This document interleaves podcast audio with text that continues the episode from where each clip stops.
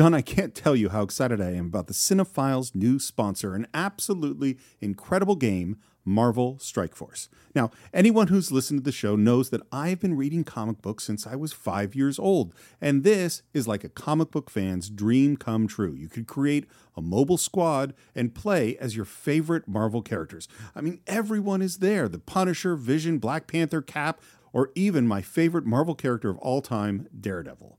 Your goal is to power up those characters, unlock gear, and use them to compete in player versus player mode, alliance mode, and real time arena.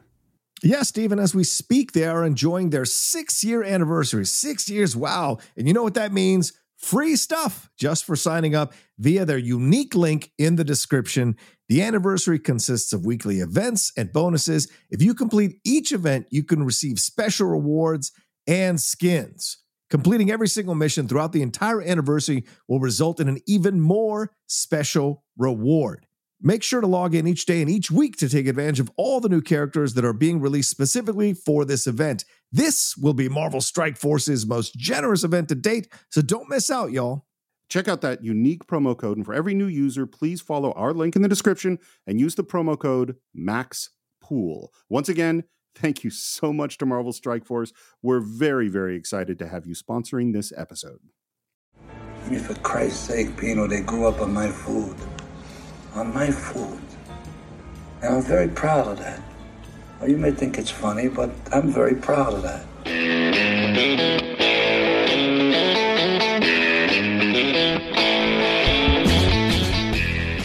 Welcome once again to the Cine-Files, where this week we're continuing our exploration of Spike Lee's Do the Right Thing. My name is Steve Morris. I am a filmmaker and directing instructor in Los Angeles, California. Hello, everyone. My name is John Rocha. I'm a writer, producer, and host here in San Diego, California, voiceover artist, and mad lover of Spike Lee and this movie, Do the Right Thing. It is a fantastic movie, and we couldn't talk about it without our fantastic guest. Yes, our fantastic guest who is returning founder of Four Horsemen Films. He's a writer, director, actor, voiceover artist, personal friend of mine, and a guy I've hosted shows with before, way in the uh, way in the past times. And we're excited to have him back again. Andre Gordon, how are you, Andre? Guys, so good to be here again. So happy to be with you guys again. But you're lovers of the movie. I'm I fell in love with it again. I re mm. fell in love with it. Forgot how great it is, how complex and simple it is all at the same time. Can't wait to get into the rest of this movie. Um, well, I think we should just jump right back in where we left off. We had just seen, I think, the the most fun part of the film, which is we had the fire hydrant open, kids were playing in the water, and then this uh, gentleman came in with his convertible. Things didn't go that well for him. He tried to talk to the cops. That didn't work out very well either. and now we're going to be back at Sal's. And what is Sal doing? He's on the phone, and I didn't catch this at first. He left there about a half hour ago. Oh, that's not, no, no, no problem. Thank you. Yeah, half hour, right. And what he's clearly doing is checking up on Mookie. Yeah. Where the hell you been, Mookie? I got a business to run, okay? I don't think Mookie is the best of employees. you know, something I was thinking about that I, I kept meaning to bring up is that these characters are so symbolic and their names are so symbolic. Because in addition to mother, sister, and Da Mayor, yeah. We have a guy with a big radio named Radio Raheem. We have a guy who keeps getting angry named Bugging Out. And do you think that Mookie's name is connected to Mooch or That's what I thought. Yeah. Hmm. I'm wondering if that's the intention because it, it, that's what it makes me think of. I, I'd have to agree with you. I, when I heard, you know, I, initially, I didn't think about it when I was, you know, 16, 17, but going back and rewatching it as an adult and then watching it again now, Mookie, Moocher, and then his whole disposition and attitude towards his employer, which I thought was quite interesting that Spike Lee wrote. A sense of entitlement to all the characters, even though they're in an underprivileged neighborhood. Everyone seems to have some sort of entitlement issue. And I, I really found that interesting. They typically, uh, you know, society talks about entitlement for the rich white, but you can see this.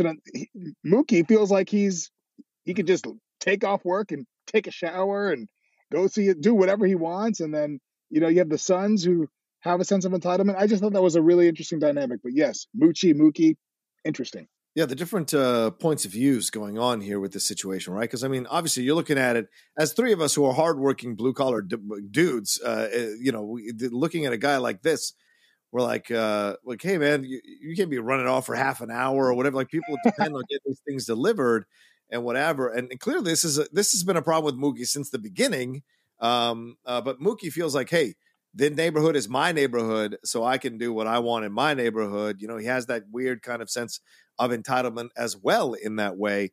But yeah, this is this is what Steve touched on in the last episode. This idea of how Spike Lee has no problem putting himself as these characters that are not that sympathetic and they take advantage of situations for their own benefits. And certainly throughout this whole movie, there are numerous examples of Mookie uh, overstepping his bounds and also doing what he wants to do, regardless of what anyone thinks and claiming that he's got stuff on the he's he's going to figure it out. He's got stuff on the he's working on stuff. He's going to get stuff. Don't you worry. And I think there's a, a bit of um, uh, you know distaste for that when you're watching it in the movie. I think I 100% agree. By the way, there are weird weird things happen when you're making movies, and one of the things happen when they're shooting this scene is they only manage the prop guys only managed to get two pizzas. so they had to reuse the pizzas, which means they couldn't cut the pizzas, oh. which means if you watch John Turturro slicing that pie in the background, he is not slicing the pizza. His the little cutting tool is like hovering above the pizza and he's faking it. And apparently Turturro was so pissed that he had to, he was furious that he had to, like let me just cut the pizza. How can I do this? and so and it's so one of those things where like once you see it, you can't not see it. Yeah. but Vito decides to go with Mookie on the delivery to Senor Love Daddy. And I think this is one of the most interesting relationships in the film. Vito, I know Pino's your brother and shit, but you should kick his ass. In, in, a way, once again, this is what I mean. Mookie kind of overstepping these bounds a little bit, and you get it because because they're boys, they're friends and whatever. So he's trying to tell him, "Hey, don't don't do this, don't do that." And Mookie probably not the most uh, emotionally intelligent guy, inserting himself in between brothers two brothers, uh, two Italian brothers, no less. It's that's not a good thing you want to do because it's it can be an um, explosive situation.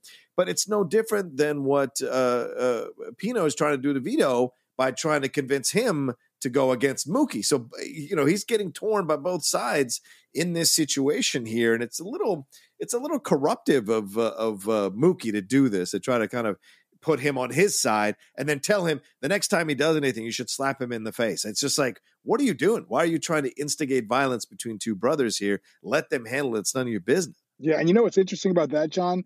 What's interesting is how he reacts to each character. So mm. he says to Mookie, Oh, you really think that would help at one point? Like, you know, he's he's going through it with him. But yeah. then when his brother is talking to him, he's like, "But you don't know him like I do. So right. it, it, he he's defending Mookie. Yeah. But to his own brother, he's like, you know, he's considering it. Oh, you really, you really think that could help? So I yeah. thought that was interesting how Spike is showing the potential division between the brothers and, like you said, Italian brothers. Yeah. Mm-mm. That's a, that's a tight master lock. Yeah. Well, one of the things, and I, I, won't quite go as far as say this is a flaw, is we don't really see Pino beating beating up on Vito before this. You know what I mean? So like there's right. not a lot of reason why Mookie's saying it at this point. But what I do think is interesting is that I think Mookie and Vito is to whatever degree is possible a real a friendship. Yeah. Oh, absolutely. Yeah. Yeah. yeah. Um, but I think because we've had this time with Pino to see his reactions to things, right. the fact that Mookie alludes to a possible physical stuff between them in the past with Vito and Pino is not out of the realm of possibility. We kind of accept it as, yep, sure, this seems to make sense. Um, by the way, they they just gave Samuel L. Jackson a bunch of hats and different outfits, and it's just so funny to be thinking about like where his career goes. And you know, this is a guy that loves clothes, and right now he's got a pith helmet on. um, and, and, I love too that he it gives you such a sense of community that he said he's talking on the radio about how hungry he is, and here comes Mookie with food from Sal's Famous. You know, yeah, yeah. it gives you this sense of everyone is sort of together.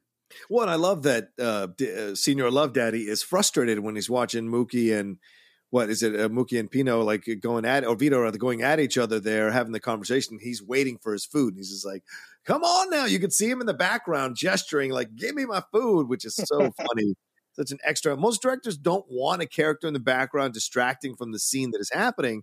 But seeing that, but that just adds to what's going on between them. It adds to the building tension here between the two that they are having this argument at the expense of the hunger of Senor Love Daddy. So I, I love that. Oh, and why is he waiting so long for the food? Because Mookie took a half hour to come Yeah. back for the last delivery. And, and it all goes back to again i always find writing real great script screenwriting is incredible to me. You know and sal talks about you know these i, I watch these people grow up on my food. I Mhm. take real great pride in that. And no matter how angry or happy what everybody in the entire community does love the food. So uh, again no matter what the situation is someone's hungry they're getting the pizza. They're not they've established another store across the street where Yeah. they could get food but the, the food of choice is the pizza. But by the way, am I the only one who kind of wants a slice of, fa- of Sal's famous? Please, I had, Man. two, I had two slices the other day. Come on. I just mean, had one. This got me on a pizza kick now. New, New York pizza is like, uh, so good. And, and I love, by the way, when we're in the radio station that that uh, Senor Love Daddy pushes Mookie to make a dedication, which he does to Tina. We are listening to some salsa music. We're with these uh, the Puerto Rican guys who are sitting on a stoop, and then we hear "Fight the Power."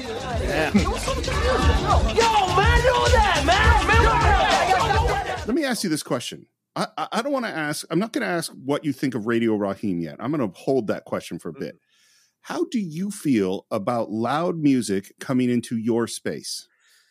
As an old man, I don't like it. As a young guy, I, I didn't mind it because it's part of the game. Because I could always turn my music up loud. I used to turn my music up loud, you know. And I used to be one of those guys who would ride around with my music loud. And sometimes it was Public Enemy, no lie. Sure. in my little Hyundai Excel trying to show everybody how cool I was. Uh, those are those days back when you're young. That's what you do. So to me, that's what I loved about this character is I was like, oh, this is I know this guy. I, I I've you know growing up in the 1980s, you see people who walked around with those boom boxes on their shoulders, came were breakdancing, walking to the basketball court with the boom boxes, all that nice. So that was something that I definitely related to and knew.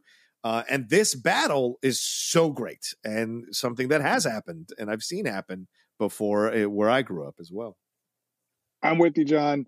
I remember being in my turbo diesel Mercedes Benz and turning Nice. up my tape deck all the way up. And my dad saying, Son, you can't have the music so loud. I was like, You don't understand me. And now someone drives through my community with their music up. I'm outside with a baseball bat, like, who is this? Who- Get off my lawn. I, you know, it's funny how those tables turn. You're, you're right. You guys are right. You know, you, you hear the music now and you're like, ugh, get out of my space. But I was that guy.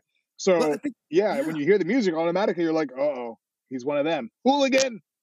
Right. And this is what's so fascinating about uh, watching the movie now. And we'll get into it more. So, so obviously, as things get more heated, but I look at it completely different than I did when I saw it in 1989. I still appreciate how I saw it in 1989, but I have a lot more sympathy for other people that I didn't have sympathy for when I watched the movie as a young man. So I found that to be an interesting experience this time around. And yes, that situation, you, you're almost like Sal with the baseball bat. Turn off your fucking music. I, I I'm pretty much the same. I, I don't think I was I was never aggressively blasting my music. I liked loud music sometimes, Yeah. but but like when you come and if you're passing by, like if the car drives by with a loud music, I don't know, whatever. Yeah, right. But if you come into a place where I can't get away and I'm Yeah. just for I I have sensitive ears. You know what I mean? Like I don't I don't want that. Um, but as you say, John, what we're gonna get is a battle between the Yeah. salsa music and fight the power. And I love the way it goes because Radio Raheem wins and Yeah. they they give it to him, you Yeah. know? Respect. Yeah. It's out of respect. But they still cha- they still kind of walk down the block Yeah. to retain their manhood, yelling stuff at him as Latinos do, and I say that from my own experience. But in the end, they had to give him pass, man, because his radio is just better. Yeah. And this, you know, and I you I hated that. I, I used to have a terrible Emerson boombox that I'd walk around with, and then you see people with Sony, Panasonic boomboxes, and they would blow you out of the water. You would have to turn your shit down. I know that moment, so it was so great to see it in in the film. And the Um, battle was really cool too because you almost get a sense of how their language towards each other, as violent as vitriolic as it could be, as it is, Yeah. it's almost like you know nothing comes to blows per se. Right. You know, but it's just like it's just it's just how it is. Well, we curse I each other out, and we Yeah. yell, you know, throughout the whole movie, people are cursing each other out without any recourse, physical recourse. I mean, until the end, but but Yeah. you know what I'm saying? It's just this weird, like, oh, this is the language of the block. Yeah, of the block. Right, exactly. Yeah. And and because both the Latinos or Puerto Ricans and black people are trying to get their voices heard, trying to get their space, trying to claim their territory when there's so little territory that white people are uh, give them. There's this territory, so they got to be loud about it and defend it strongly. You know, just like West Side Story in in a way, defending your territory, defending your Yeah. block. So yeah, Um, I, I think that's a great point. It's like when you don't have that much, then this this spot becomes real important. oh yeah, Um, uh, Mookie and Vito are talking some baseball, and then they run into bugging out. You the man. No, you the man. No, you the man. No, you the man. And again, I love everything Giancarlo says and the way he says it. Uh, no, I'm a struggling black man trying to keep my dick hard in a cruel and harsh world. please don't cut that out. Please leave that out. You want me saying yeah, that yeah. I want you- Uh, I, listen, if you say you're, you know, I guess, you know, I wanted to avoid that, right? Yo, hey, what's up with the white boy? Mm, And it's Mookie's now in the position of defending Vito, yeah. you know, Yeah. and and I didn't understand the signi- I- like there are parts of the movie that I had to grow into understanding, Mm. and one of them, you know, because we have we've heard here multiple times bugging out say to Mookie, "Stay black." Yeah. And Hmm. here he is siding with the son of Sal's, you know, Mhm. In front of bugging out. Let me ask you guys a quick question. Did you watch this movie with black people or with white people or or Latinos? Me, the first time I saw it was yeah, it was my best friend Maurice. You know Maurice, uh, Yeah. uh, Andrea. My, uh, he's black, so yeah, we uh, yeah, that's who I saw it with the first time. And and did you feel as though you were like representing like did you did you co- connect with him on the black perspective or the Italian perspective or was it just objective as a filmmaker as a, as a film watcher? Yeah, objective as a film watcher because I'm not represented in the film because the Latinos they're a Puerto Rican, they're not South Yeah. American. So for me, I'm seeing a version of the Latino experience, but I'm not really because he doesn't make the Latinos a big part of the movie. Right. So it's very much black white what you're seeing in the movie. So for me, it was objective, and then the conversations with Maurice in the car afterwards. And by the way, we've spoken about this movie over the years multiple times, and the stuff that goes on. And every once in a while, each one of us will watch it or whatever, and then text the other person and talk about it. So, and I've spoken over with other people, and I think with you a couple of times we've had conversations, Andre, about the movie. So yeah, I've always spoken uh, to people who are uh, represented in the movie in a way and had conversations about it for sure. What about you? Uh, so I saw it in a crowded theater in Berkeley, Mm. and so I my I think it was a pretty mixed group, um, but I I couldn't tell you, you know, 30, 33 years later, who was in the movie theater. I never associated like I never was like associating with Sal and the Italians, or I was. It was much more the objective because that's what the movie is to me is it's looking at all these things from all these different perspectives and that's the way my brain works anyway but then later on uh, particularly when i was working on this play i did watch it with a bunch of african americans Mm. and did have those same same conversations i'm sure john that you had about how they saw what they saw you know and then after mookie and vito head away a guy dressed in a larry with a larry bird shirt and a bicycle goes by bugging out and rolls right over his brand new Jordans Woo! Yo! and runs up to John Savage. Yo! Uh, it's a fantastic scene. You almost knocked me down, man. The word is excuse me. Ah, excuse me, I'm sorry. Not only did you knock me down, you stepped on my brand new white Air Jordans that I just bought. And that's all you can say is excuse me. What's so odd about the scene is it's I find it really funny on one level. And then there's also things about it that's like, wow, how what what how am I supposed to feel about this? One thing I did find out is apparently John Savage for years told people that that jersey was given to him by Larry Bird. Mhm. And that is a total lie. Spike, it was part of the wardrobe. Spike got it for him. He lied for like decades. That's it. hilarious. That is hilarious. But what, why do you think he picked John Savage? What do you think there was here with him? And John, uh, did, was there a connection? To, is, was there anything you read or listened to where he said why he cast John Savage? I didn't see anything. No, I, I mean, yeah. I, I- I Interesting think- choice. why? Why do you think it's an interesting choice? Well, because he's not a really well-known person, but he did have right. He was in what was he in? Del- Was he in Deliverance or Deer Hunter? Which one was he in? He was in one of those, wasn't he? He's not in Deliverance. Okay, maybe I'm maybe I'm wrong here, but I, I- I just thought he was a, like a '70s actor Yeah, he's in the Deer Hunter. Right. He's in the Yeah, I, I thought it was Deer Hunter. Yeah, so I wonder if that's a, a, a bit of an homage, maybe to him, or maybe he wanted to, and still working John Savage, by the Hmm. Yeah. way, ladies and gentlemen. Um, but yeah, I, I thought it was such an unusual choice to pick him because he only has one scene, and it's Yep. that scene. So I wonder what was the motivation uh, behind that. So It exposed my bias because when the you know you, you step on a black person's shoes, Jordans no less, and you know when where I grew up, that's that's a fight for sure, oh yeah, oh yeah, right? So then you have this one white guy standing his ground in a Larry Bird jersey In- amongst yeah. black people yeah, a- after he stepped on his shoes or, or rode over his shoes, and they're telling him, "You got to mess this guy up. Hey, Yeah. you can't let that. Don't get punked." So I'm I'm, I'm nervous, A- and I watched this movie with one of the whitest people in the world, uh, Callie Smith, and um, so it was uh, it was scary. I was nervous at the time. So, do you think? So, are you nervous that it, that bugging out's going to kick his ass? Are you nervous? Like, what are you nervous about? I was nervous they're going to stomp him into the ground, that he was going to be a little green spot on the sidewalk. Yeah. It's such a the, the scene gets more interesting the more more I watch it because a again I love listening to Giancarlo Esposito. Yeah. I think he's awesome. Uh, the language is great, but it's also interesting how the the the guys behind him are pushing him. Yeah. Yes. And does bugging out ever get physical with anybody? Nope, not even at the Nope. end. Not even Has he in the past? No, I don't think so. I don't think so either. I think he's a wuss and Yep. he's a loudmouth. And he that's why the people surrounding him, which is I call the active Greek chorus in this whole entire uh, movie, they're the ones. And look, if you grew up at this time, and maybe still generations now, the generations now, but like those moments happen where someone's like, "Yo, he says shit about your mama." He says, Yeah. They're, they're- they're always, and they're the ones who grow up and loving reality TV because they love to watch the instigation because they're not going to get involved, but they have no problem instigating you to get involved and you to uh, have the repercussions and the consequences. So they're going to, so it's up to you whether you want to listen to them or not. And the fact that bugging out immediately, and I've seen people do this when they puff up their chest, immediately start using excuses for not getting into the fight. That means they're wusses. And and certainly bugging out, you lucky I'm a righteous black man. You lucky I, the righteous black man has forgiveness in heart. That all of it is just to cover the fact that he doesn't have to actually have the balls to physically attack anybody for staining his or for uh, you know scuffing up his his Jordans. He just wants to yell. Um, he's like a little dog yelping all the time, but actually can get thrown around by the bigger dogs. You know. I, I I also I think John Savage plays this scene Oh my god.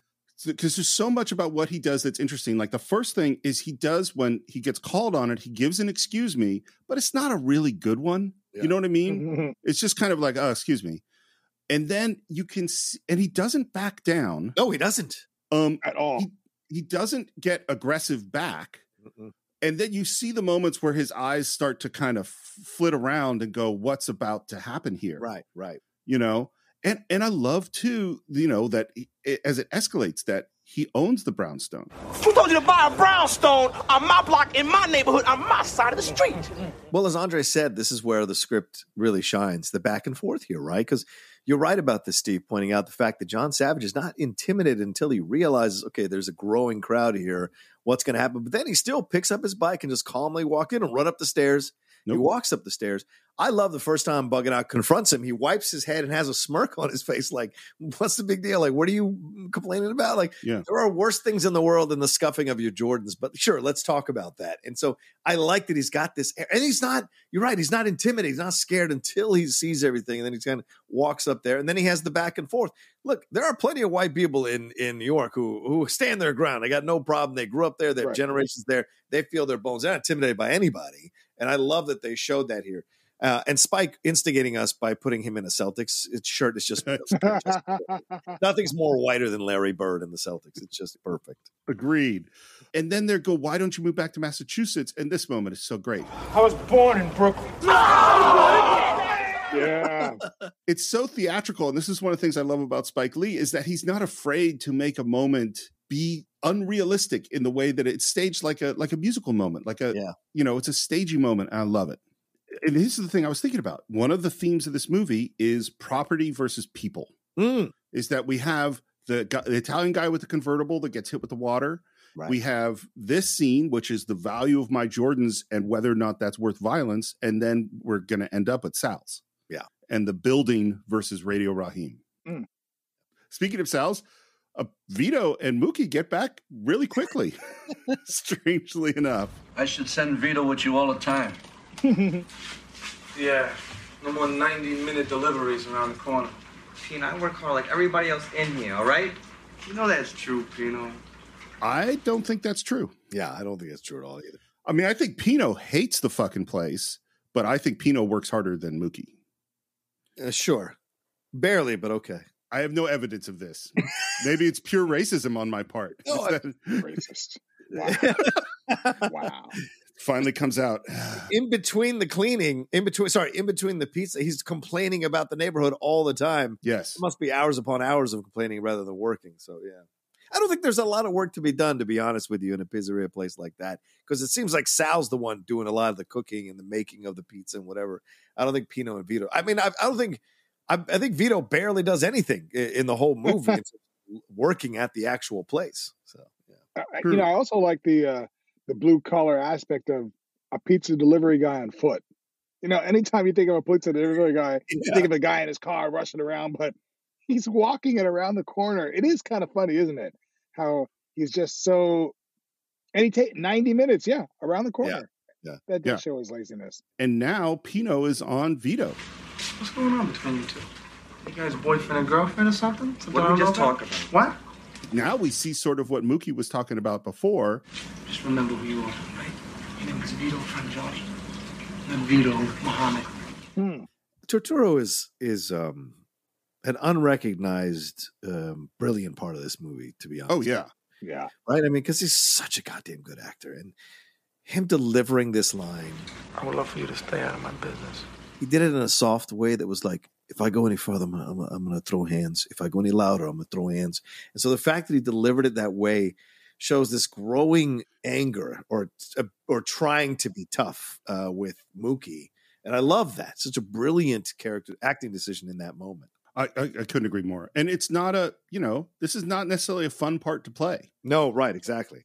And and I know that it, it what I what it sounds like is particularly right after this movie came out, John Turturro riding on the subway in New York got some uh uh flack, you know, because people saw him as this character. Yeah.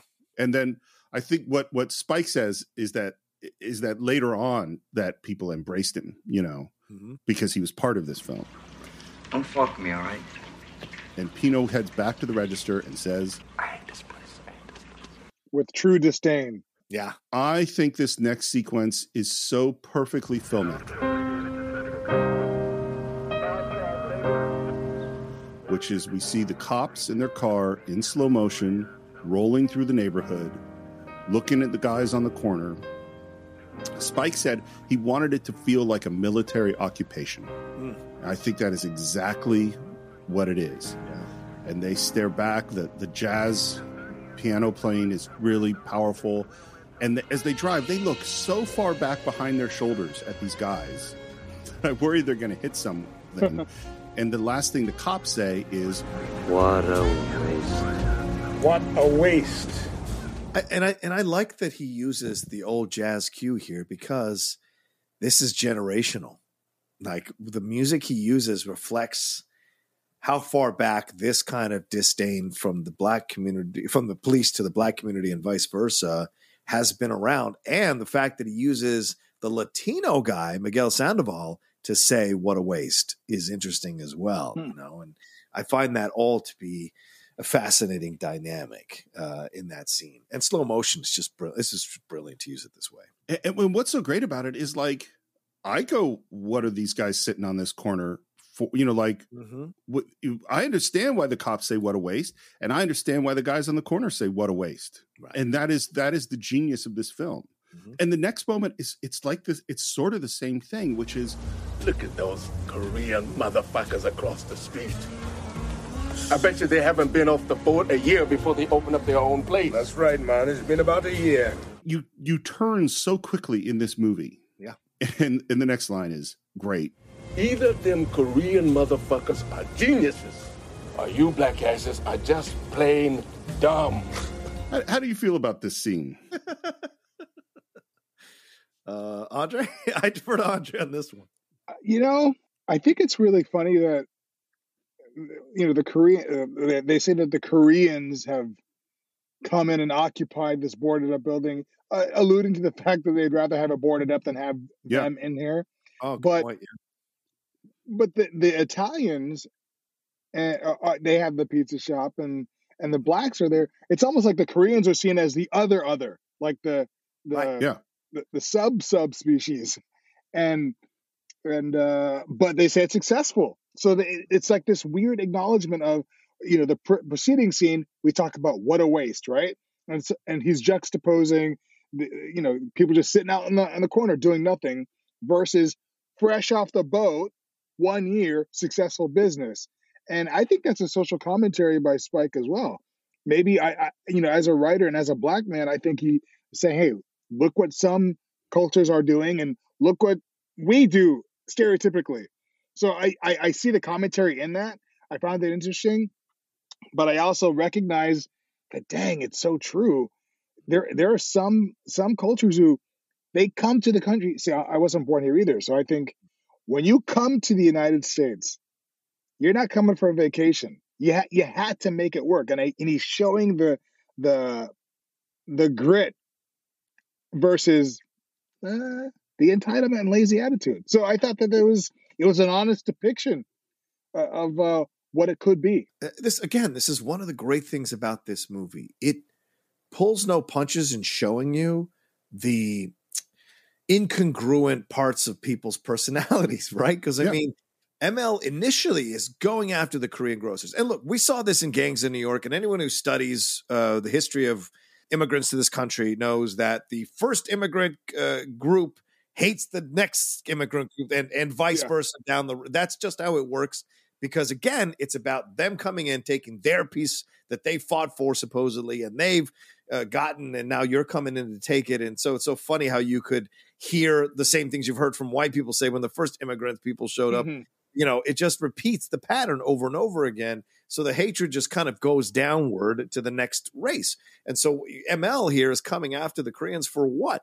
Being able to come over get this stuff work hard get a place and put it in this neighborhood. And you see it all. So it's jealousy. It's jealousy. Yeah. and so instead of ml looking at himself and i think ml has some sort of uh, uh, i don't think he's born in this country either he has a weird kind of accent so i don't know if it's Bahamian or whatever it is, but he has a little bit of an accent on the on the edges there. He turns back and looks at Robin Harris and the, his other uh, black friend there and says, "You black people are some lazy." men." So in a way, he's separating himself, and I find that to be so interesting in this moment. He is indicting other black people that he sees as lesser than him, even though he's sitting on the same corner with these black people. I just find this it's incredible. Again, the incongruent I uh, uh, uh, aspects of a person's personality that you're like, well, you're hanging out with these motherfuckers. Who are you to judge these motherfuckers? You're in the same boat, you know. And so, I don't mean that literally. Obviously, I just mean like you know, sitting on the corner. So I I find that, but people have to hate something else that's successful Yes. because it reflects their unsuccessfulness back to them. So they have to vilify it instead of going, well, what can I do to achieve that? Well, and I, I think about Spike saying, uh, Spike, not Mookie, Mhm. saying that he thinks that Sal shouldn't have to put brothers on the wall and that uh, African Americans have to get their own businesses to do that. Right. And I also think about Malcolm, the movie Malcolm X, which obviously we're going to talk about soon, Yeah. but that is very strong that the black Muslims have to own their own business, control their own world. That is a very strong message. Yep. And I, I don't know if that's in Spike Lee's head at this moment, but like it, there's definitely something there. It's got to be because we are black.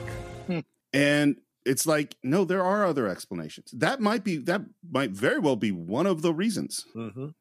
But Spike is happy to point out that maybe that's not the whole reason. I think, and, and Andre, please uh, obviously speak this a little more uh, personally, but like certainly the system is geared to make it more difficult for people of color to achieve anything in this country. So that is an element of it.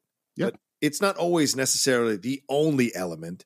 And if you keep relying on that, you'll never achieve anything. You'll never achieve anything if you just keep saying it's because I'm black or Latino or Korean or or a sorry or Asian or anything else or a woman or anything else, then you'll never achieve it. You have to fight the system in order to achieve anything, unfortunately. It's funny. I, I've never, uh, I shouldn't say never. I rarely think about how difficult the system is for me because I'm black. I Mm. it truly doesn't cross my mind. I'm so focused on the end result and the process that I don't think about who can stop me. And I usually see people, I see people who are less fortunate than I from all walks of life. But I think that you know when when I do become aware of that uh, possibility, like oh, you know what, this could be harder for me. I then think about people like Spike, who Huh. have created something out of nothing and become this mogul. And and when you look at how he, you know, puts these characters in the film, I think in some ways Mookie to the rest of those guys, because he's the only one that has a job, right? He's the only black guy who has a job. It's funny that he is like the one who's kind of made it. He's one getting paid, yet his job is so, you know, he's not even like really trying that hard, and mm-hmm. and he doesn't own the store. So I don't know. I, I think that that's a really interesting thing that when you when you look at how we talked about an Italian being in this black neighborhood, uh, then a black guy going into the Italian store saying, "Put black people on the wall," Mm-hmm. and he's like, "No, get your own damn wall."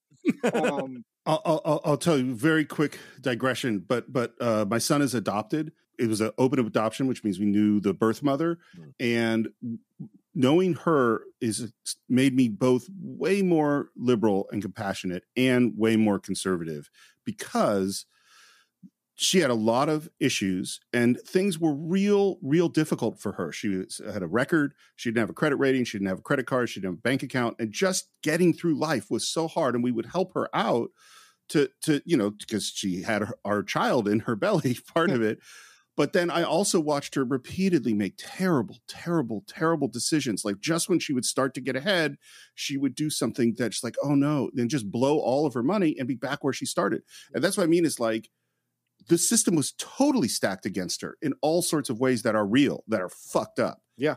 And she's making choices that weren't helping the situation. and Right, that's where my dad came in and he said, "If you make a choice like this, you are." you said, "You're already going to be looked. You already looked at a certain way. Yeah. So you cannot afford to make choices like this. Now, what's that is not a lot of people have someone to tell them, don't make these choices. Right. Right.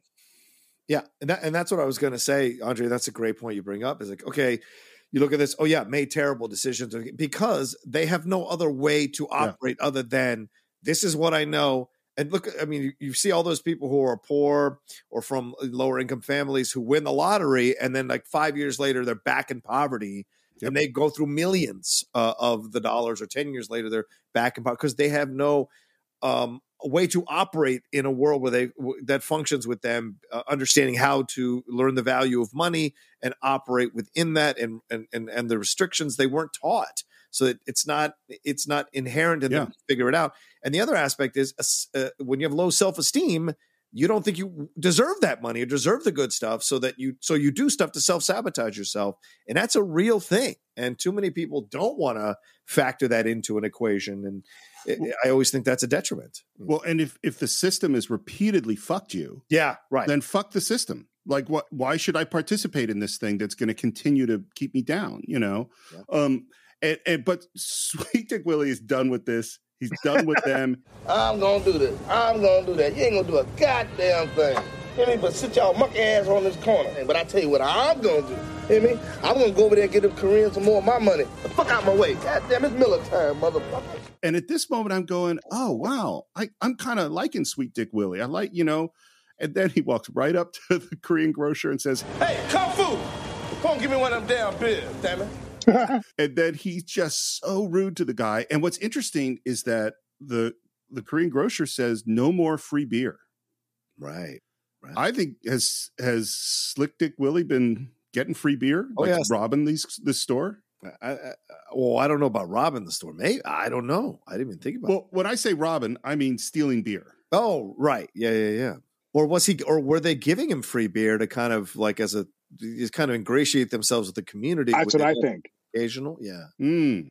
I think it's like uh, you go tell your friends that this place is great and here's some free beer. But I think he's made a, a habit out of it, and they're Yeah. at the end of the road. Hey, doctor, what's your name? Eddie, How old are you? 10. Question. What makes Sammy run? I said my name is Eddie. Doctor. And it ends up that he wants him to go to the store and buy some beer for him, and he's going to pay him 50 cents. and then up comes our group of young friends. And I love that they're super brightly colored outfits talking to the mayor who's in that, you know, white, I think it's seersucker suit. Yeah. And then they start to go after the mayor. Or really, Ahmed, Steve White, goes after the mayor.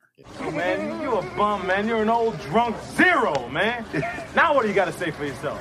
How do you feel about this at this moment? Well, I got real angry watching this scene this time around, myself personally. Um, because, yeah, you Uh, look, when you're a young, man, you don't fucking know what the world's going to give you as you get older. And when you get older, you really do feel sympathy for people who have fought and struggled and were successful for a time, but then things happened and they ended up where they ended up. And the way they're it's that's what young people do. Young people think oh I, i'm gonna do this. I'm gonna do that. Look at you you you, you, you sad old man. You, you, you look sitting on the stoop and those same old those same young people discover what really happens in life and they're the same ones sitting on that stoop 20 or 30 years later you know? And so to me in this moment seeing the back and forth with them it's such arrogance of these kids who don't even have jobs as mookie points out numerous times in the movie judging uh, a, a guy, and instead of understanding him or having sympathy for him as an elder of the community, they want to um, chastise him. And these are the same people that are trying to instigate bugging out into a fight. Yeah.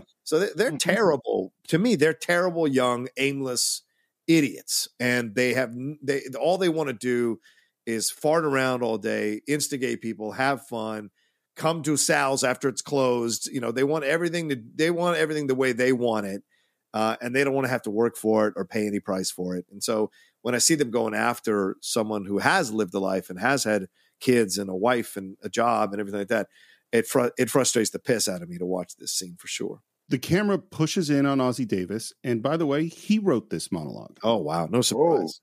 No surprise. Unless you done stood in the door, listen to your five hungry children crying for bread.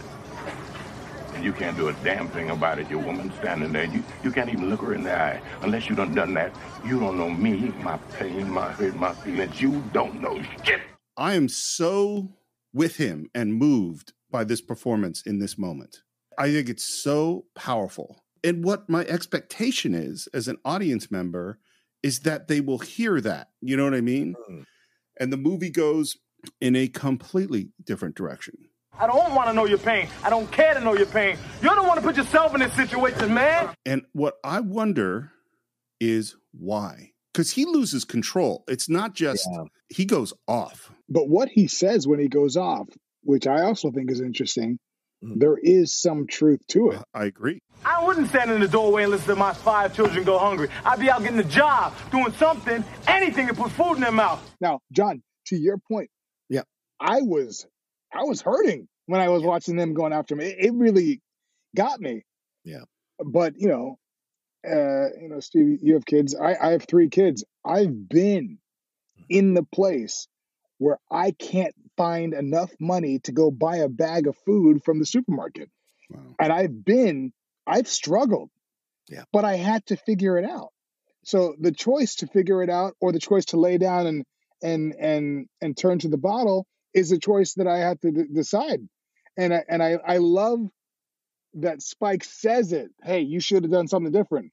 But I hate, and this is why Spike is great, that he has this guy attack someone who everyone has their own process in life, and sometimes the problems that we deal with, as in you know this character here, sometimes are too much in a moment. Sometimes it's just y- y- you know the camel, the straw breaks the camel's back, and and and maybe you have to turn to the bottle. So I I think he's saying all this because that's his father or or his grandfather, and I Oh, think yeah, that maybe. hurt is That's what I manifesting think. himself. Yeah. I think that the way that Ahmed goes off on Da Mayor is personal. Yeah. Yeah. I, I don't think his dad's around. That's yeah. I, well, that's fair. I, I, I think there's something real, real strong happening here.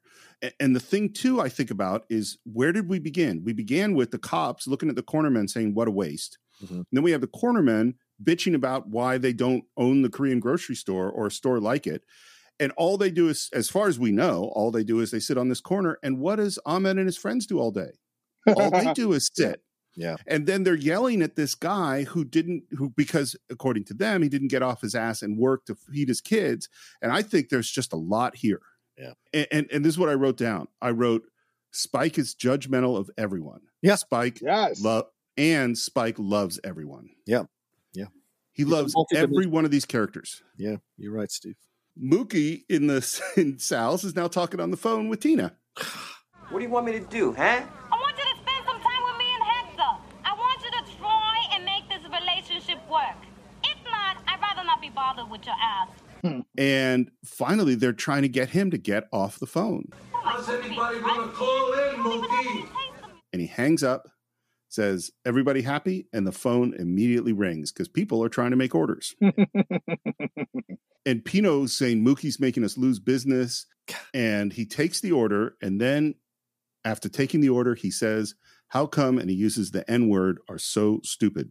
Hmm. And then this next part of the scene is amazing. Hmm. This is where so I we've all been kind of critical of Mookie. I think this moment Mookie is heroic hmm. in what he, what he does and how he handles this next thing. What? Pino, who's your favorite basketball player? Magic Johnson. Who's your favorite movie star? Eddie Murphy. Who's your favorite rock star? Prince. You're a Prince. Boss, Bruce. Prince. Bruce. And Mookie says, and again, I'm not going to say these words, but he says, Pino, all you ever talk about is nigga this and nigga that. And all your favorite people are so-called niggas. the fact that Pino tries to defend this, and and, and, and I mean, it's so bizarre. It's different. Magic, Eddie, Prince are not niggas. I mean, they're not black. I mean, mm. Andre, you're having a strong reaction to this. please. This John will tell you. I was the the black guy who was regarded as not really black. But you're not you're not really black though, Andre. You're not like them. You're the exception. You're different. You kind of transcend that those lines. We we don't see you that way. You're one of the good ones. You're one of the Oh. good ones. Oh yeah. You're so well spoken. Um, it's crazy how super accurate, how Spike nails how racist, prejudiced people exclude the ones that they appreciate, but just lumping the rest for no good reason other than like, oh, I like their talent, but because I appreciate their talent, they'll no longer uh, in the generalization of the other uh, people who I don't know, but yet uh, degrade. And that's been my life story.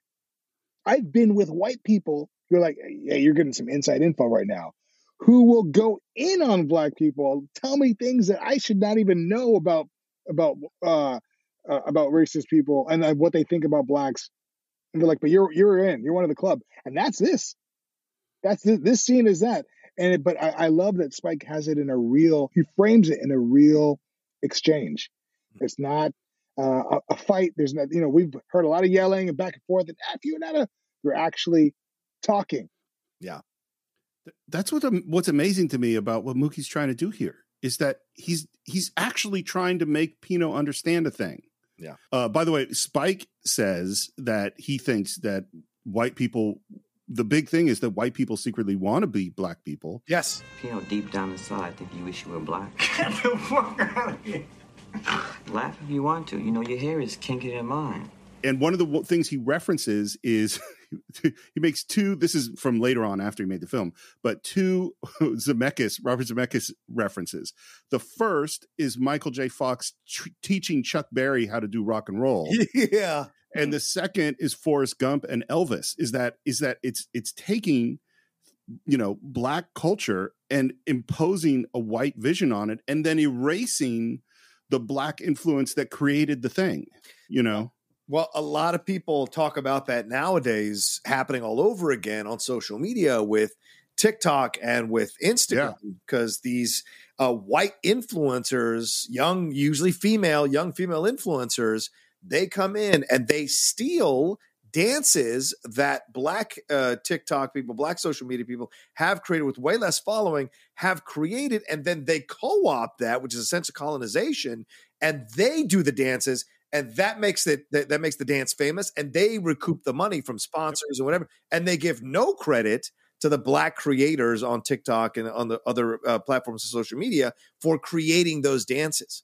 Uh, and so finally, there was such an uproar about this the last years. TikTok finally said if you take a dance and you don't give credit, they will suspend your account or put a strike on your account or whatever. So finally, people are rebelling. But see, this is the thing, and this is the thing that's so frustrating to me. The racism nowadays has become so casual, so somewhat accepted. And then you go, well, I made I made you famous with your dance. There is such a, a desire to become famous at the expense of anybody else, and no matter what the color is or whatever, that you see these moments happen.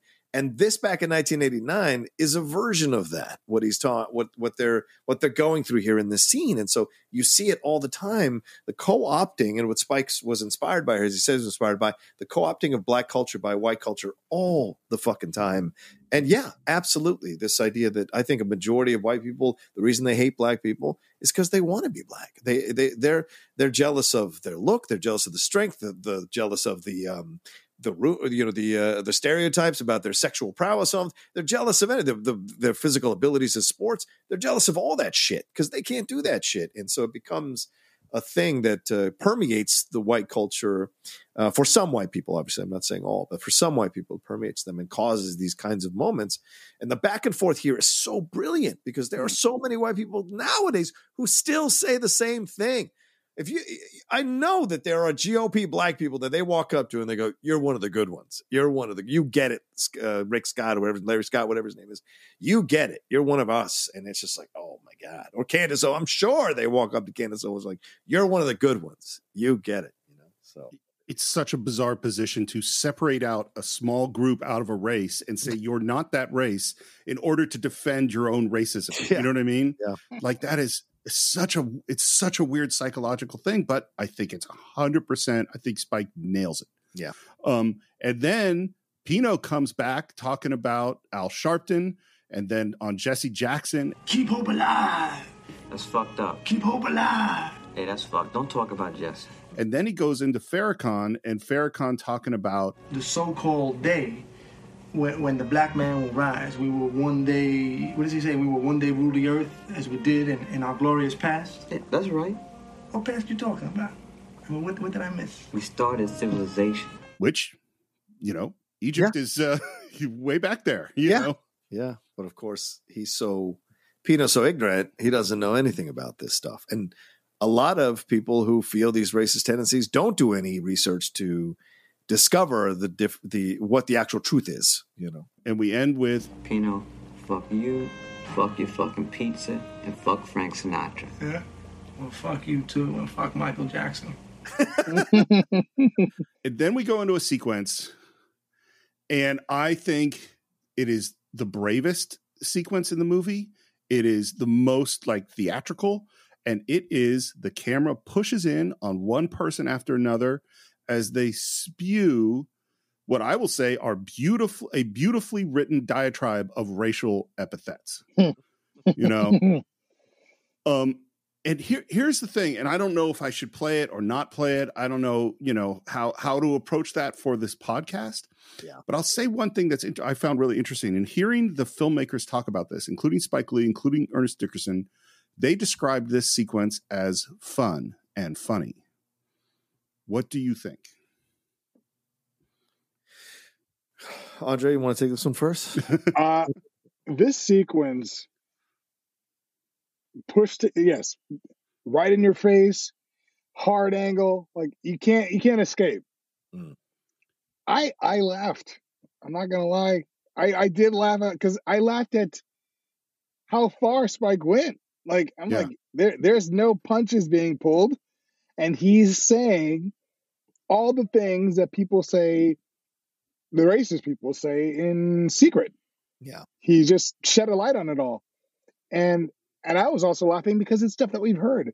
And I know we live in a much more politically correct world, but there's a lot that we we've heard in in whether it be in school or you know just you know you hear people joking around, and I'm like, wow. In the in the late '80s, he just said he just said it So I I did find it. I saw that they were having fun with it. I I I you know now you're saying that they thought it was fun and funny. I could see that, and I felt that, but I also felt like wow. I wonder if he's also uh, alluding to the fact that they're just words. Mm. You know, Well- he- he's listing all these words off that they are just words in the end. I, I think that's a great point because I think that on some because the other thing he's saying is we're all the same. Mm-hmm. Yeah. He's saying we're all racist. We all have these feelings. We're all it it it actually is showing how similar these people are in a weird way. It's funny. I I am certain I thought it was funny in 1989 Mm. and watching it today it- it- you know i mean i just put it the way i can only put it honestly is that i grew up in a world where i heard you heard racist jokes Mhm. like that was part of the jokes Yeah. you know and that's not cool anymore you know that's not a just like there were there were fat jokes and there were Mm. i was thinking i heard a whole podcast that was about helen keller yesterday Oh and i suddenly flashed on all the helen keller jokes i knew right. you know and like that's not that's not cool um anymore and it's a good thing that it's not cool anymore Right. so i wonder how people would feel about this sequence watching it today a young person who had not seen it before Yeah, I mean, it was you know just to correct a little bit. It was never cool, but we accepted it more back Yeah. then and, and whatever. And you know, and you see that. I mean, go back and watch those old Dean Martin celebrity roasts. You're like, Yeah. oh boy, or don rickles yeah, Rickles. I mean, you're like, oh, Rickles died just before the tide turned, and so in a way, he got saved by from the backlash there. But, um, but I remember seeing this in the theater, and I just remember my mouth going wide open because no other director had the guts to put racism so blatantly out there in their movie, right? Yeah. Um, and only I feel like only a black director and a young black director uh, was intelligent enough and understood the pop culture zeitgeist, how it was changing uh, to kind of focus on this uh, these ideas of racism, and that uh, racism was becoming more and more overt in the way it was going about, and also subversively, uh, it was subversive in the way it was being administered um, uh, in our society. And so, watching all the different points of view, and each one has someone they're racist against. Each group oh yeah and I think that's your great point you bring up, Steve. He's pointing out everyone is racist. And of course, Avenue Q did a song about that. Yeah. Everyone's a little bit racist. And certainly there are moments here um, when they're just dropping everything that they're saying all this stuff. And of course, thank God for Senor Love Daddy rolling up in, going, no, wow, wow, wow, you know, kind of calming every, everything down. So he's just saying that there is this undercurrent of racism in, in our entire society and that everyone has a piece in it. It isn't just white people. Um, and and by the way, just on the craftsmanship thing, I love each one of these shots is we're pushing in, the people are talking straight to camera, Yeah. push in, push in, push in, and then Senor Love Daddy is the opposite because Yeah. he rolls forward into camera. Uh it- it's just like that's planned out, brilliant craftsmanship. Y'all take a chill. You need to cool that shit out. And that's the double truth. Ruth. We're gonna get a lot of truths, Ruth. Yeah. Sal, can you do me a favor? That depends, Mookie. Can you pay me now? I can't do that. All right, if I pay you now, I won't see you tonight. Is that true? Yeah. yeah. I'm glad Andre answered the question. I'm going to go with the pattern I've seen in the film, and I would say yes. I think there's a damn good chance that you don't see Mookie if you pay him. And I think Sal knows that. And I think Sal's probably paid him in the past and he didn't come back. Right. Yeah. And I love that he goes out of frame and then Mookie comes back in to ask one more time. Come on, Sal. I can't. We have a top down shot of a kid drawing in chalk on the street, and Mookie steps on the drawing and goes by. It's a classic. I'm sure it was in the trailer. It's such a classic image of the film. And we run into Radio Raheem. Tanner, World. where you headed to? I'm going to get a slice. You going down Sal's? Word. And then Mookie notices the two gold words on his fists. And this is a really strange filmmaking thing that I don't think quite works, which is that Spike steps back so the camera can move in and take over his POV. And it's it, it- it's so that it's the camera looking right at Radio Raheem as Yeah. if that's Mookie's character. Mhm. it doesn't quite work for me in terms Really? of yeah. Shit, this is one of my favorite scenes. No, no, no, no. Let me, let me be real clear. I love the scene. Oh, okay. it's Spike's move out of the way of the camera. I feel Oh, the the actor or the director doing a, a movement that is not natural in order to get us to the shot. That's what I that's what I'm seeing. Um, this scene, I think this is one of the key, most important scenes in the entire film. Let me tell you the story of right hand, left hand. It's a tale of good and evil. And John, as you said, we see those gold things on his hand, and that's love and hate, which comes from Night of the Hunter with uh, Robert Mitchum. Hate. It was with this hand that Cain iced his brother. And then he holds up the love hand. Love. These five fingers, they go straight to the soul of man. The right hand, the hand of love. And then he tells this story. One hand is always fighting the other hand. And it's like he takes a boxing stance Hmm. and he starts throwing the left punch, the hate hand. And the left hand is kicking much ass. I mean, it looks like the right hand love is finished. But hold on, stop the presses. The right hand's coming back. Yeah, he got the left hand on the ropes now. That's right. Yeah. Ooh, it's a devastating right and hate is hurt. He's down. Ooh, ooh, left hand hate KO'd by love. Let me ask, what do you think of this moment in the film before we get to what the next one? Uh, you know, first of all, I'm mesmerized by Spike Lee's bravery as a director to take this not only this uh angle of go right to camera and just go at it. Like I I would not think that I could get away with that. And he not only thought he could get away with it, it's not like he's done 10 movies and now doing and then, and then trying this. He's saying this is my style. Yep. and this is what I'm gonna and I'm not gonna apologize. So immediately he said, Hey world, this is me. If you don't like it, two tears in a bucket, got two words for it. and and so on that from that sense, artistically, I was like, wow, this guy is bringing it. But two, the actor, Radio Raheem, oh, eh, he just he delivers here. He's it's poetry. He's telling he's he's painting right here. And I was like, man, this is art. This is this is art. Yeah, I, I love this scene because it makes us uh, gives us a little more depth to Radio Raheem. So it makes us care about him even more. So when what's going to happen is going to happen, you can't forget this scene.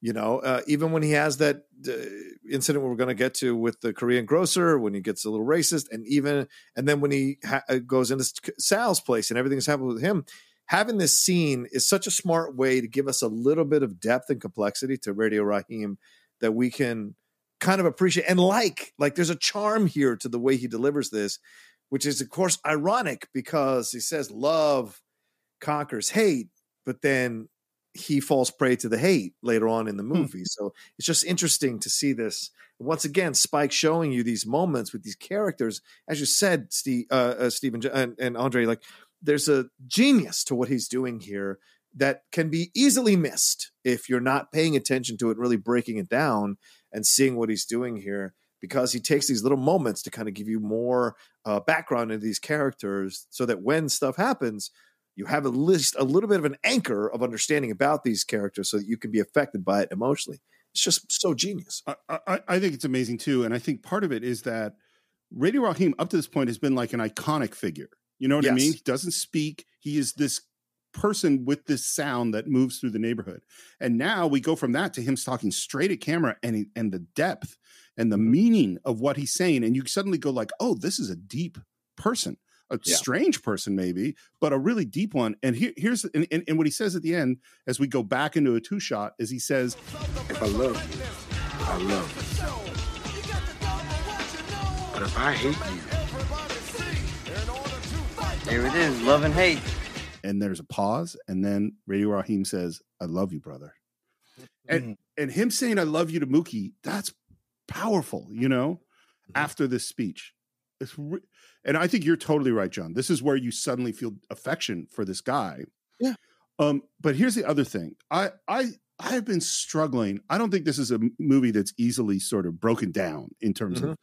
this is what it means and I've been struggling with it, and and and some things click for me since our last recording, and and it really starts with uh, Da Mayor saying, "Always do the right thing," and I keep going like, "Well, what is the right thing?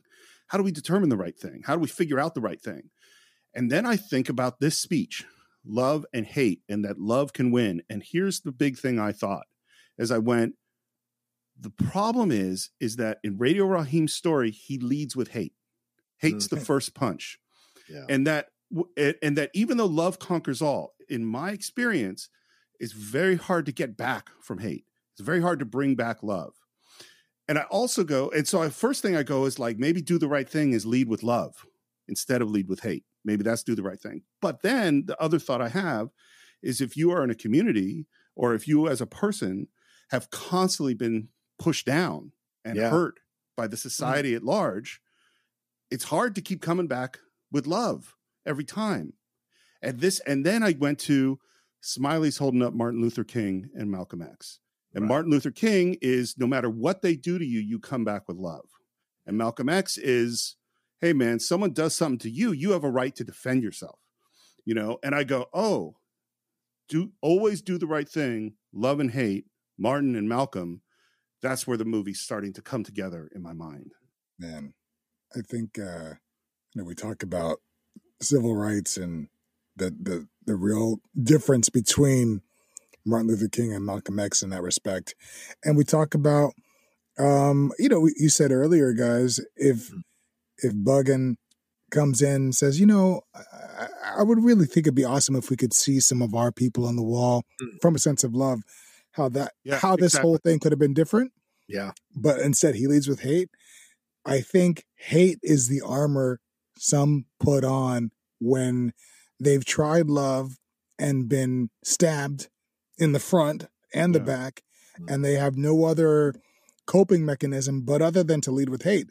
So the depth of character that Spike gives Radio Raheem, you do get a sense that he has had some sort of soft spot. Right there, he shows us he's Yeah. capable of love, but mm. that he's choosing to lead with hate, and and that there's a sense of anger there. So I think that it, it shows his depth, his complexity, and I think you're right, Steve.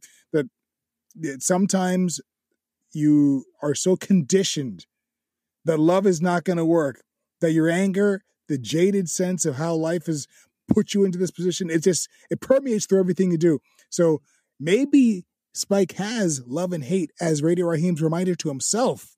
Mm. Maybe when he's starting to feel love, you know, he you saw he led with hate. So maybe it's time for him to lead with hate. So I know I'm getting kind of like philosophical, but I really think that uh, uh, no- nothing's by accident with Spike Lee, and I think that that, that could be part of it. I 100% agree. Um, and now, of course, we're going to see this play out in action because Radio Raheem walks into Sal's. Slice. No service till you turn that shit off. And again, just like he did with the racial slurs, we're like right at camera. Everything is in your face. And so Sal is yelling. And this is key is like normally in a mix uh, for sound, the thing you almost always put on top is dialogue. Everything else wants to be under the dialogue. And this is not mixed that way. Sal is under Fight the Power. I can't even hear myself think. And we've already seen Radio Raheem in these low angles with wide lenses, but now we're in a way low angle. The lens is a 10 millimeter, which is like a fisheye, and the the camera is really really tilted. Lots of ceiling in the background. It is a very invasive shot of him. You are disturbing me. You are disturbing my customers. And finally, Radio Raheem turns it off and says, Two slices. Two slices. And it's I think the juxtaposition of the last scene where we love Radio Raheem and this mm-hmm. scene, again, it's what Spike's doing throughout this entire film. You come into Sal's, there's no music. No rap, no music, no music, no music. And Sal gives him, is making the slice, and we hear, Yo, put some extra mozzarella on that motherfucker and shit. that is Spike's favorite ADR line in the film. that was added later. Uh, and it's a great line. Extra cheese is two dollars. And what I like about extra cheese is two dollars is it's like the scene has reset.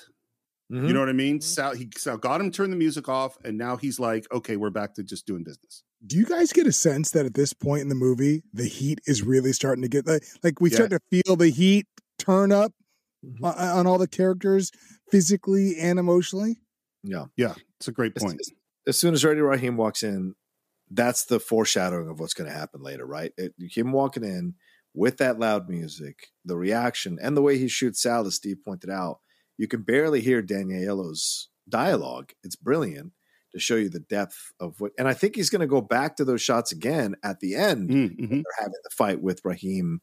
Uh, and him coming in with the loud music again, so he's just showing you. And you're right, on, and this is he's starting to slowly turn up the heat. So we're having these this frust- these frustrated interactions. People start to become more frequent. Yeah. We hear that great music, and Mookie walks from one end of the neighborhood all the way to the other in one shot. It's a, it starts off in a zoom, zooms back into a cinejib, so the camera's pulling up. What's up, buddy? How you living, man? Oh, here come Mookie, man. Check it out. What's up, Mookie? Give me some of that. Get a job. We don't need no job, man. And for me, this is like here's the whole neighborhood. Here's how this is a community. By the way, as they were shooting this film, apparently this became just a part of the people would come down to set, like started to feel that something important was happening. And I think, as I mentioned, there's a lot of artists, African American artists, living near this in Brooklyn. And so this just became people were showing up and coming by, and the people that lived on this street were becoming more and more a part of the film. It sounds like, from everything I've heard, Spike runs a really warm and friendly set. Mm-hmm. You know, You've never heard anything negative about Spike in terms of his sets. Uh, anybody say negative things? So yeah, it's no surprise. Mookie goes home. What is this, Mookie? Another one of your patented two-hour lunch I breaks? I wanted to come home and take a quick shower. Which, by the way, hey, I totally get wanting a shower. Right. This is the one time where I go, and I I could take a pretty quick shower. Like a, a three minute stop for a shower, I think is totally reasonable on a day like this. I don't think that's exactly what Mookie does. I just don't want you to lose the one job you've been able to keep for more than a month. That's all, okay? I'm carrying you as it is. You know what I suddenly thought about? Who is Mookie and Jade? Like, wh- who were they before? Like, where are the parents? What what has Mookie's life experience been up to this point? And I wonder too, how long or off and on is what I would think has he worked for Sal? Right, right. I actually think he's Yeah. worked off and on a long time. Mm-hmm. How many jobs has he lost too? He Yeah. says like the one job you've been able to keep. So has this like lazy behavior that we see the, the, been the, the thing that's cost him over and over again? Mm. Yep. Uh, uh, yeah. Absolutely. Yeah, I think their parents are probably what killed in a car accident, maybe or something, and so uh, Jay and Mookie have had to kind of fend for themselves, and they have this uh, apartment. Maybe this was their parents' apartment, so they just kind of took over the payments and whatever. But Jay, Jay makes it very clear on no, a number of occasions that she's carrying Mookie, so she's probably paying three quarters of the rent, Yep. while Mookie is barely paying a quarter of the rent. Yet he's walking around like he's king shit, and he's not in any way, shape, or form uh, in how he's handling his business, you know, and and him going up to Jay and trying to tell her what she should do or not do, and her, him taking a break in the middle of the day to go. I mean, these are luxuries that he's thinking he's owed for the minimal amount of work that he's doing, uh, and so it, it and her being the responsible person is co- correctly calling him out. Don't worry about me. I'll always get paid. Which is a thing he repeats a lot. Yeah, you always get paid. What about your responsibilities, huh? Why don't you take better care of those? And that's what I think about with Mookie is like the contrast between I always get paid, which is his value system. As long as I get paid, that's then I'm doing what I'm supposed to be doing. And what she's saying, which is take care of your responsibilities. Those are different. Like he has responsibility to his kid, to his girlfriend, to Sal, his employer, to the customers he delivers things to.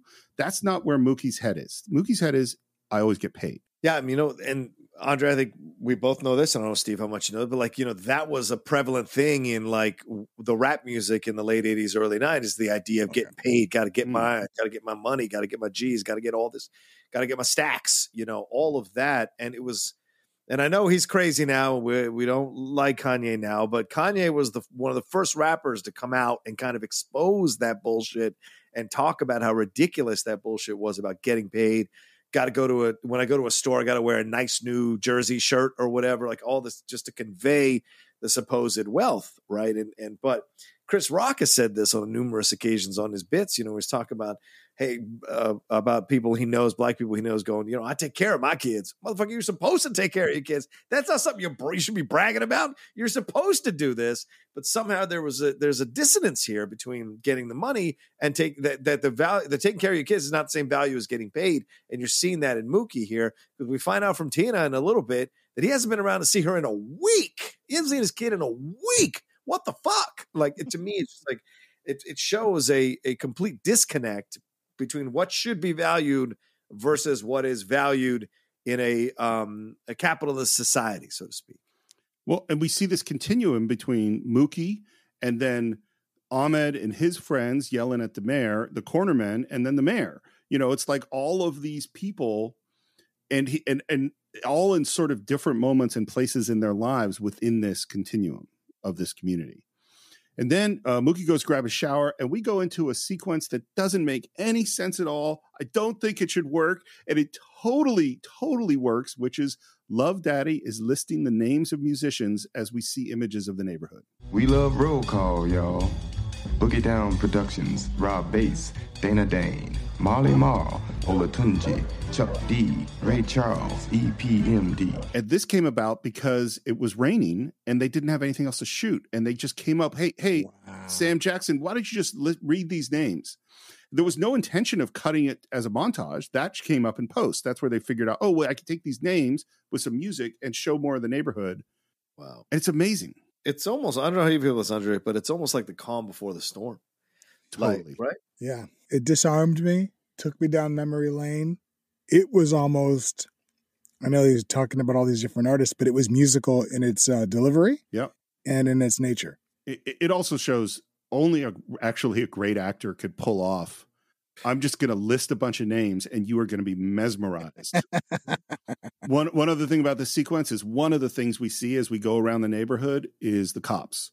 And every time we see them in this film, they get scarier and scarier to me. And maybe that's just part of the dread because I know where the film is going, but it just the t- the way Spike is building tension is powerful. Well, and this is going to shock some people because I know there are some people out there, and I, I've never understood this. There's people in this film sphere who say, I should be able to just get a movie once. I should be able to just watch a movie once and get it. And it's like, sure, but the great films, the classic films, I think the directors shoot them knowing that you're going to have to watch the film multiple times to get everything they're trying to tell you. And so you may not have caught that the first time that the police look like they're more threatening as the film goes along here in this back half. But watching it again, you do. And so you understand that Spike was doing that and knew he was doing that. And so you caught it. And that speaks volumes to how great of a film director he is. Because it just drives me insane when people say, Oh, I got the movie. I'm good. And it's like, you have no idea what you're talking about. Know the times when I've directed, I've been on set, and my AD's like, "Just we gotta go, we gotta, we gotta get the shot, we gotta get the shot." And I'm like, "No, I, no, there's something I want to get here. Oh, it's it's not gonna matter anyway.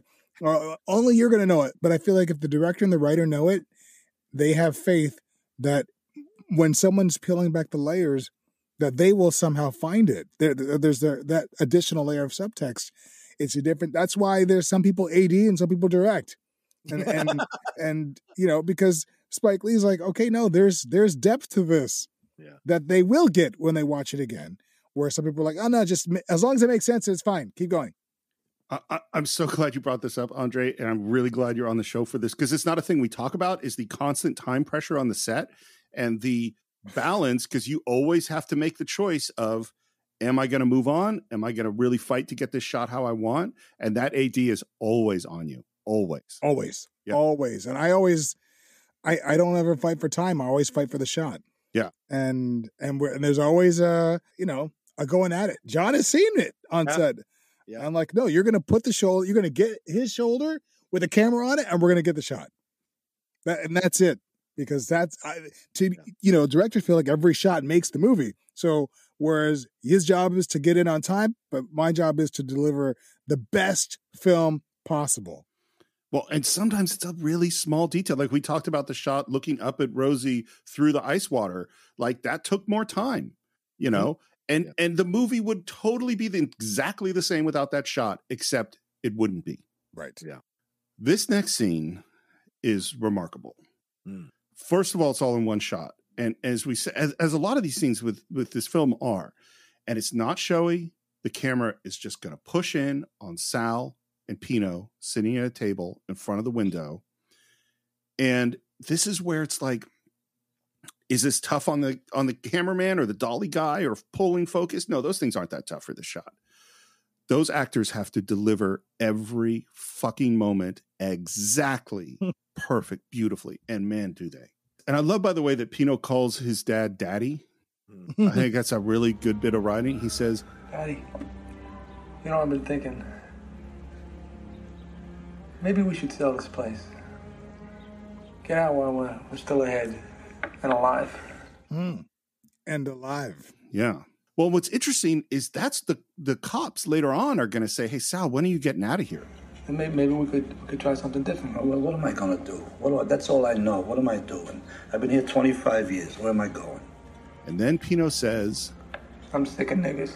"Watch Danny Aiello's face, because Sal doesn't say that word. I don't think. I mean, he's going to later in the movie, but that is not a normal word for him to say. Yeah.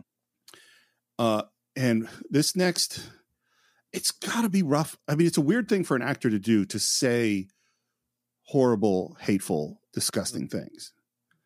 And and and John Turturro is a great actor, and he says, It's like I come to work. It's Planet of the Apes. I don't like being around them, the animals. and the thing is, Sal loves a lot of people in this community. Yeah. He might not love bugging out and Radio Raheem, but he does care about a lot of people. And his son, who he has raised, is calling them animals. Why you got so much anger in you? And what Pino says is that his friends laugh at him for working here. There it is. Yeah. It's that bullshit, toxic manhood nonsense and cultural nonsense manhood stuff that that that's the truth of it. That's what frustrates him. Pino is such a weak center as a human being that his friends giving him shit about him working in a neighborhood where he's making money, he's paying for his stuff. They have to find a way to make him look inferior to them. So they make fun of that. And Danny Aiello, or I mean, uh, Sal does a great job of deconstructing that and says to them, Do your friends put money in your pocket, Pino? Food on your table? They pay your rent, the roof over your head? Huh? They're not your friends. and he's trying to tell him, but when you're young, you don't know that, especially when you're young and you think you know everything and you think your friends are the center of your universe. To you, it's it's you can't see the bigger picture, you know. And how old would you say Sal and and and Pino and Vito? how old do you think they all are in this movie? Because he's not exactly talking to his 15 year old son. No, No. no, he isn't. No. So I, I will tell you something that was upsetting to me is I looked up how old Danny Aiello was when they shot this movie. Yeah. 56. so he's three years older than me. and I found that really upsetting. I I think Pino's 25 at least. And maybe Vito is 18 or 19 or Wow. 20. That's They what look- that's my feel gut. much older than me. Yeah. Yeah. It's not a kid. and, and I'll tell you this, the honest truth, that this scene hit me really hard this time around because I mean, I had these talks with my dad, not about black people, obviously, but about like the perception of the job, right? And you know, I tried to get my dad to move us out of Virginia for so long, and he wouldn't do it for his own reasons, and my mom and, and whatever. And my dad worked, you know, like it's not an easy job being a banquet waiter. I mean, that's not a prideful job, but when you're a person of that age and he wanted to accomplish more, and unfortunately, for his own reasons and other reasons, he wasn't able to get to where he wanted to get to. And so at times I would look down on my father. No lie. I would look down on my father and the things he did. And I, we'd have conversations like this. And, and uh, you know, and in, in the end, I didn't understand. And now, of course, obviously, as I got older, I understood. And, and we had a great conversation about everything before he passed. But like at the time, I had those conversations with him. Hmm. And I was, and I'm lo- seeing a little bit of myself in in in Pino as he's having this conversation with his dad because you think you know better. You, you young people always think they know better. That's kind of the unfortunate truth. And sometimes they do. I'm not going to say they don't always, but sometimes they do. But most of the time they don't because they haven't been out in that world. And certainly Pino has lived a sheltered life in his community, you know, making working with his dad, making money, paying his bills. He has no idea what it's like to actually be out there in the world and have to survive on his own and make money on his own to put food on his table. That's the difference. But yet he wants to tell uh, Sal what to do. He's almost looking down on his own father. Like, just get out of here. We could just do this. Why don't we just do this? Why do you have to stay here? And by extension, because he's embarrassed, he's embarrassed for his dad. There's an extension there. And so he's embarrassed for the family that they have to feed black people in order to pay their rent and do whatever. And for him, he sees it as because of his friend's influence, he sees it as something um, to be ashamed of. That's that's great what you just said, and and, and I I think uh, I have so much compassion for Sal. Not that Sal is perfect, because Sal is not perfect, but like the the weight that he carries, he's carrying the weight of his two sons. Mm-hmm. He the mayor comes in and he gives him money probably every day. You know, I bet there's other people in the community that he's helped out in one way or another. And Mookie is not the best employee, but he keeps him. I, I, I think Sal's carrying a lot of stuff. Yeah. And I think part of what he gets back is the love because he says, I sat in this one day. I watch these little kids get old. And I seen the old people get older. Yeah, sure, some of them don't like us, but most of them do. I mean, for Christ's sake, Pino, they grew up on my food. On my food. And I'm very proud of that. Am I wrong? Does he say at the end of that speech, and I take great pride in that? Yes. Mm-hmm. Yeah. I feel like he says it, and I, and I think that's an important piece of dialogue because he doesn't. Spike doesn't just end it on they grew up on my food. He's telling his son, "Hey, this is my sense of pride."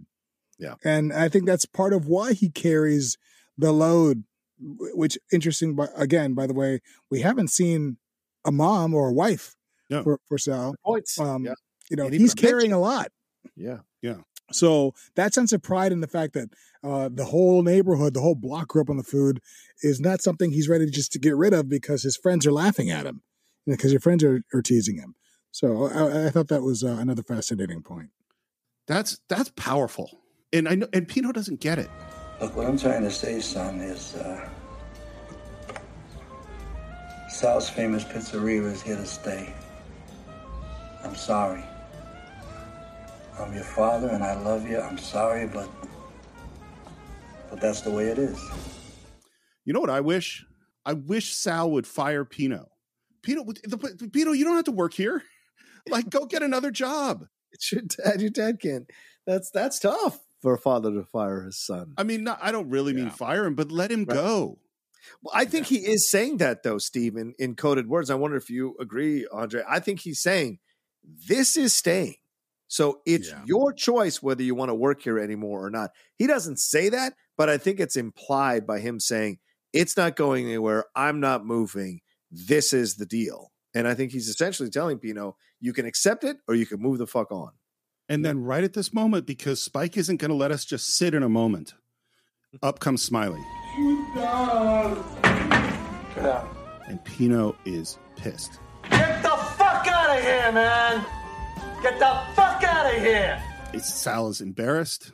And then here is what Ernest Dickerson and Spike Lee say, and I cannot believe it, but they say that this is true, is that every moment that happens from this point forward is improvised. That that is supposed to be the end of the scene. What? And that John Turturro decided to get up and go outside. Wow. That's what they and I'm just going like and, and Andre, you, you know this. When you do a oner, it is so stressful because you have to get the whole thing. People don't tend to like improvise no. on a shot like this.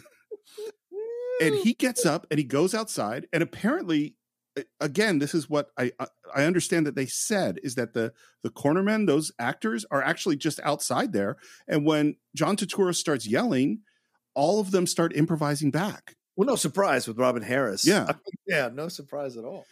And- Wow. and danny aiello's like reaction his pain at what his son is doing at this moment and it's so and the thing too is I, I think about the fact that smiley isn't a character that was in the initial script Mm-hmm. And I also think that if part of what happens at the end is powered by John Turturro going outside and yelling at Smiley. And the fact that that's all improvised is amazing to me. Get a fucking job, man! Why don't you get a fucking job, man? Go to fucking work! Fuck you, man! Get out, man! Get out! See what I'm saying? And that they just kept rolling, you know? Spike Yeah. didn't say cut. Always roll. You just because you never know what the actors are going to bring, especially when you have that type of talent. There are times when actors make writers look so great if Yeah. the director gives the actor the freedom to just run with it. And this is a classic case where you have, you know, a master class in keep acting until you hear cut. Yep. And staying with it. And they advanced the story. Yeah. Because then, eh, because then Sal gets up and goes outside. Right, which is great. And, and maybe it's very it's possible that Spike said, "Hey, Danny, why don't you go up and go outside too?" Make make you know he might have done that. And and I'll tell you, and Andre, I'm so glad you said that because this it comes up when I'm teaching directing all the time. Because student directors, they the last line happens, and at the period they go cut, and it's like, no, no, no, don't say cut. You take a breath, you count to three, and then you say cut. And then I say, tell the cinematographer, when the director says cut, don't cut. You take a breath and you count, and then you cut because there's a moment. There's that moment after, and that's where the whole the whole scene is in that moment after. Sometimes I love this because if it wasn't obviously Smiley coming in the back and forth, but the the fact that it extends and um, escalates is great because later on in the film, Smiley becomes the third man in this trio of people who come in to threaten Sal. Uh, and so having this interaction with Pino and with Sal, because remember, Sal tries to offer him money to appease him there at the end of this back and forth as he tells Pino to go inside. Smiley refuses the money. And so, mm-hmm. you know, here is Sal trying to smooth over the situation and can't because he's late to react to his son. And mm-hmm. I and, and so it's such an interesting point you bring up, Steve, because I was watching this time around. I'm thinking to myself, why is he so late to? As soon as his son gets up, he should have gotten up and he knew what Pino was going to do and put it back. But the fact that it was improvised, I would have Danny Aiello as an actor was just watching John Turturro right. as an actor do his thing, and then maybe Spike says, "Hey, why don't you go up after him or whatever?" And and then we have the back and forth the interaction. So to me, it was it, now to know that it was improvised gives me even more reason to kind of appreciate what Danny Aiello was doing in this moment. You know, and artistically, I love staying inside the the yeah. diner yes. too. Yeah, yep. right. Because it makes you feel helpless as an audience member because you're like, no, I want to see what's happening, yeah. and you're just like, you can't see what's happening. You're stuck here, son. You're like, no, no, no. And so it's brilliant. Yeah. And again, this isn't one of the great tracking shots of all time, like in Goodfellas, like in Touch of Evil, like in The Player. It's not one of those. This is a over four minute long shot. Yeah. Wow. That is a that is a lot of a shot. And I think you know, think of everything that we've built up here. We have Buggin' Out angry about no brothers on the wall. Radio Raheem has come in blasting that music, and and Sal felt disrespectful for that. Smiley now said "fuck you" to Pino. Right. Pino's level of anger and racism is building. There's we've seen conflicts with the Korean grocers. We've seen conflicts between Da Mayor and the younger people, and Mookie is taking a shower. and with all of that tension building, I think this is a good time to end part two of our exploration of Do the Right Thing. Are we going to finish this up in part three? I don't know, but I what I will say is I'm enjoying this conversation so much, and for that, really have to thank Andre for coming on as our guest. This has been absolutely fantastic. Anytime, love, I love being here. I love this movie and your guys' insight and your all the astute little things you pick up on. Man, Really great stuff. Thank you, Andre. Well, thank you. Um, as always, we'd love to hear what you think of Do the Right Thing. You can follow us on Facebook. You can go on Twitter and look for the Cine underscore files, the Cine-Files podcast on Instagram. Subscribe to the show at all the subscription places Apple Podcasts, YouTube, Spotify. I think you should subscribe at all of them. Why not? And definitely, definitely, please leave your reviews on Apple Podcasts. It really helps the show. You can also rate the show on Spotify. You can even rate the show on Audible if you listen to it there. You can buy or stream Do the Right Thing along with every other movie we've ever reviewed at cine-files.net. And you can support the show on patreon.com slash the Cine-Files where every week John and I record Cine-File shorts on all sorts of topics, most of them of your choosing. Uh, and if you want to find me, you can follow me at SR Morris on Twitter, SR Morris1 on Instagram. And if you like Star Trek, you can listen to Enterprise Incidents, where we just had for the fourth time Ralph Senensky, the 98 year old director of the original series, come on to talk about one of the episodes that he directed. John, how would people find you? Uh, you can always find me at The Rocha Says on Twitter and on Instagram uh, and TikTok. Uh, and then The Outlaw Nation on Twitch, doing a lot more stuff on Twitch there as well. Um, the John and Wendy show is live on 3 p.m. PT on Fridays. And then uh, my YouTube channel, youtube.com slash John Rocha Says for all the other content I do. And then my two other podcasts, The Geek Buddies and The Cine-Files. No, no, the top 10. There you go. The Geek Buddies and the top 10. That is all out there for you all to enjoy. You can always plug the Cine-Files on the Cine-Files. Why not? um, Andre, if people wanted to find you on social media or see some of your great work, how would they go about doing that? Well, you could definitely find me on Instagram on IG at Andre Gordon Official. You can find me on TikTok at Andre Gordon Official.